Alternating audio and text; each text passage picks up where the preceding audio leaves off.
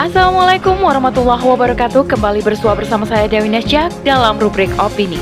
Opini kali ini dengan judul Kapitalisme Suburkan Miras, Akal, Kian Tak Waras Oleh Afia Rasya Di negeri mayoritas muslim ini Miras seakan tak pernah menjadi barang haram. Jika sudah mendapatkan izin produksi dan edar Maka boleh dikonsumsi. Hanya miras oplosan yang diburu dan dianggap berbahaya oleh pemerintah. Wajar saja, kapitalisme menyuburkan miras, sekularisme alias pemisahan agama dari kehidupan menjadi tameng kuatnya. Sehingga halal haram tak dijadikan pondasi aturan, tetapi keuntungan materilah yang terus membelenggu penguasa negeri. Miras dianggap sebagai komoditas ekonomi. Simak seutuhnya di podcast Narasi Pos Media.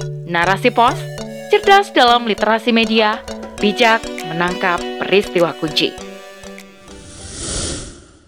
Minuman keras, miras, apa pun namamu, tak akan kureguk lagi dan tak akan kuminum lagi walau setetes. Ya, penggalan lirik lagu Bang Haji Roma Irama ini sudah hits di tahun 90-an. Amanat lagu ini jelas, mengajak siapa pun untuk meninggalkan miras. Sayang, sejuta sayang. Ajakan kebaikan menghilang di antara rimbunnya kebijakan. Aturan miras terus bergulir deras. Setelah kontroversi Undang-Undang Omnibus Law tentang pelonggaran miras mereda, kini muncul lagi isu baru. Kementerian Perdagangan atau Kemendak menambah kuota masyarakat untuk membawa miras dari luar negeri untuk konsumsi secara pribadi yang awalnya boleh membawa 1 liter menjadi 2,25 liter per orang. Tambahan kuota ini termaktub dalam Peraturan Menteri Perdagangan atau Permendak RI nomor 20 tahun 2021 tentang kebijakan pengaturan impor. Negeri dengan mayoritas penduduk muslim kembali terbelalak. Jelas, miras adalah minuman yang nir manfaat, justru merusak akal sehat. Masih dari laman cnnindonesia.com, Muhammad Kolil Nafis selaku Ketua Bidang Dakwah Majelis Ulama Indonesia mendesak Kemenak untuk membatalkan aturan penambahan minimal beralkohol atau minol alias miras. Lebih jauh, beliau menilai bahwa Permendak ini cenderung memihak wisatawan asing, merugikan anak bangsa, dan pendapatan negara. Miras tumbuh subur bak jamur terguyur hujan mayoritas penduduk muslim tak jadi jaminan masyarakat terhindar dari peredaran miras.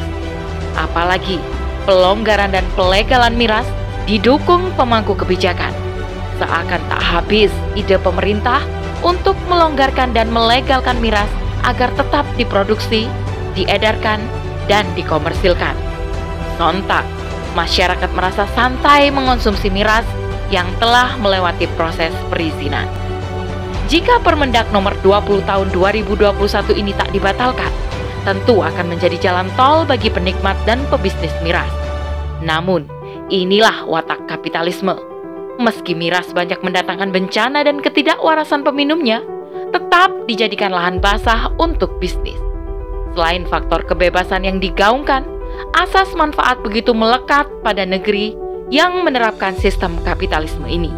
Di negeri mayoritas muslim ini, miras seakan tak pernah menjadi barang haram. Jika sudah mendapatkan izin produksi dan edar, maka boleh dikonsumsi. Hanya miras oplosan yang diburu dan dianggap berbahaya oleh pemerintah. Wajar saja, kapitalisme menyuburkan miras, sekularisme alias pemisahan agama dari kehidupan menjadi tameng kuat.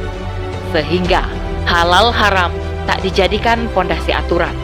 Tapi keuntungan materilah yang terus membelenggu penguasa negeri. Miras dianggap sebagai komoditas ekonomi. Tak ada yang mengelak bahwa miras adalah biangnya kejahatan. Saat miras menjadi candu dan dianggap kebutuhan, maka fungsi akal akan berkurang. Bahkan akan menggiring pemiliknya pada ranah tidak waras. Konsumsi miras bisa mengakibatkan berbagai kerusakan dan kejahatan.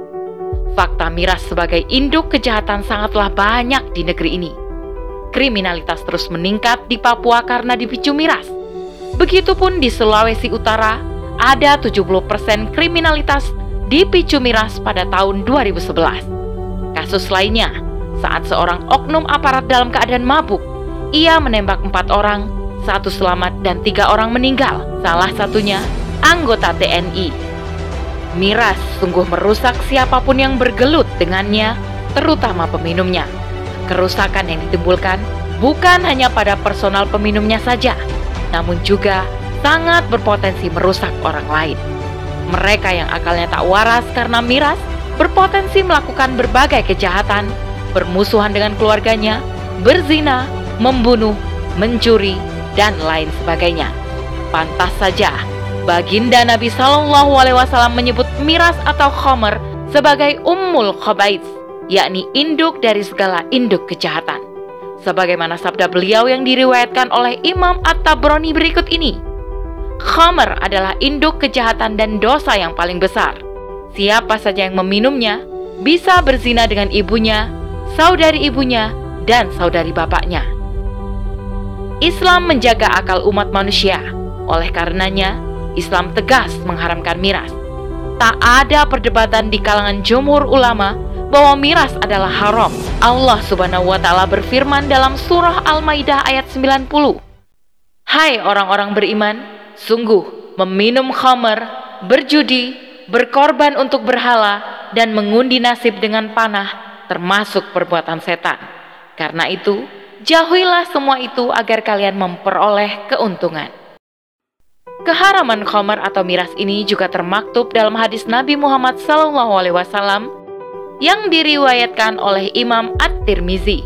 Rasulullah SAW telah melaknat khomer dalam 10 golongan, yakni pemerasnya yang minta diperaskan, peminumnya, pengantarnya yang meminta diantarkan, penuangnya, penjualnya yang menikmati harganya, penjualnya, pembelinya, dan yang minta dibelikan.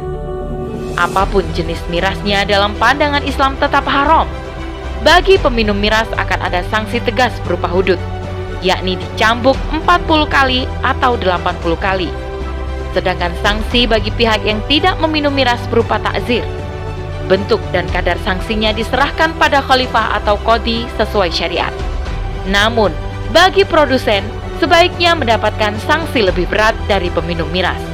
Sebab produsen membuat kerusakan dan mendatangkan kemudaratan lebih besar lagi. Wallahu a'lam bisawab. Demikian rubrik opini kali ini. Sampai bertemu di rubrik opini selanjutnya. Saya Dewi Nasjak undur diri. Afu minkum wassalamualaikum warahmatullahi wabarakatuh.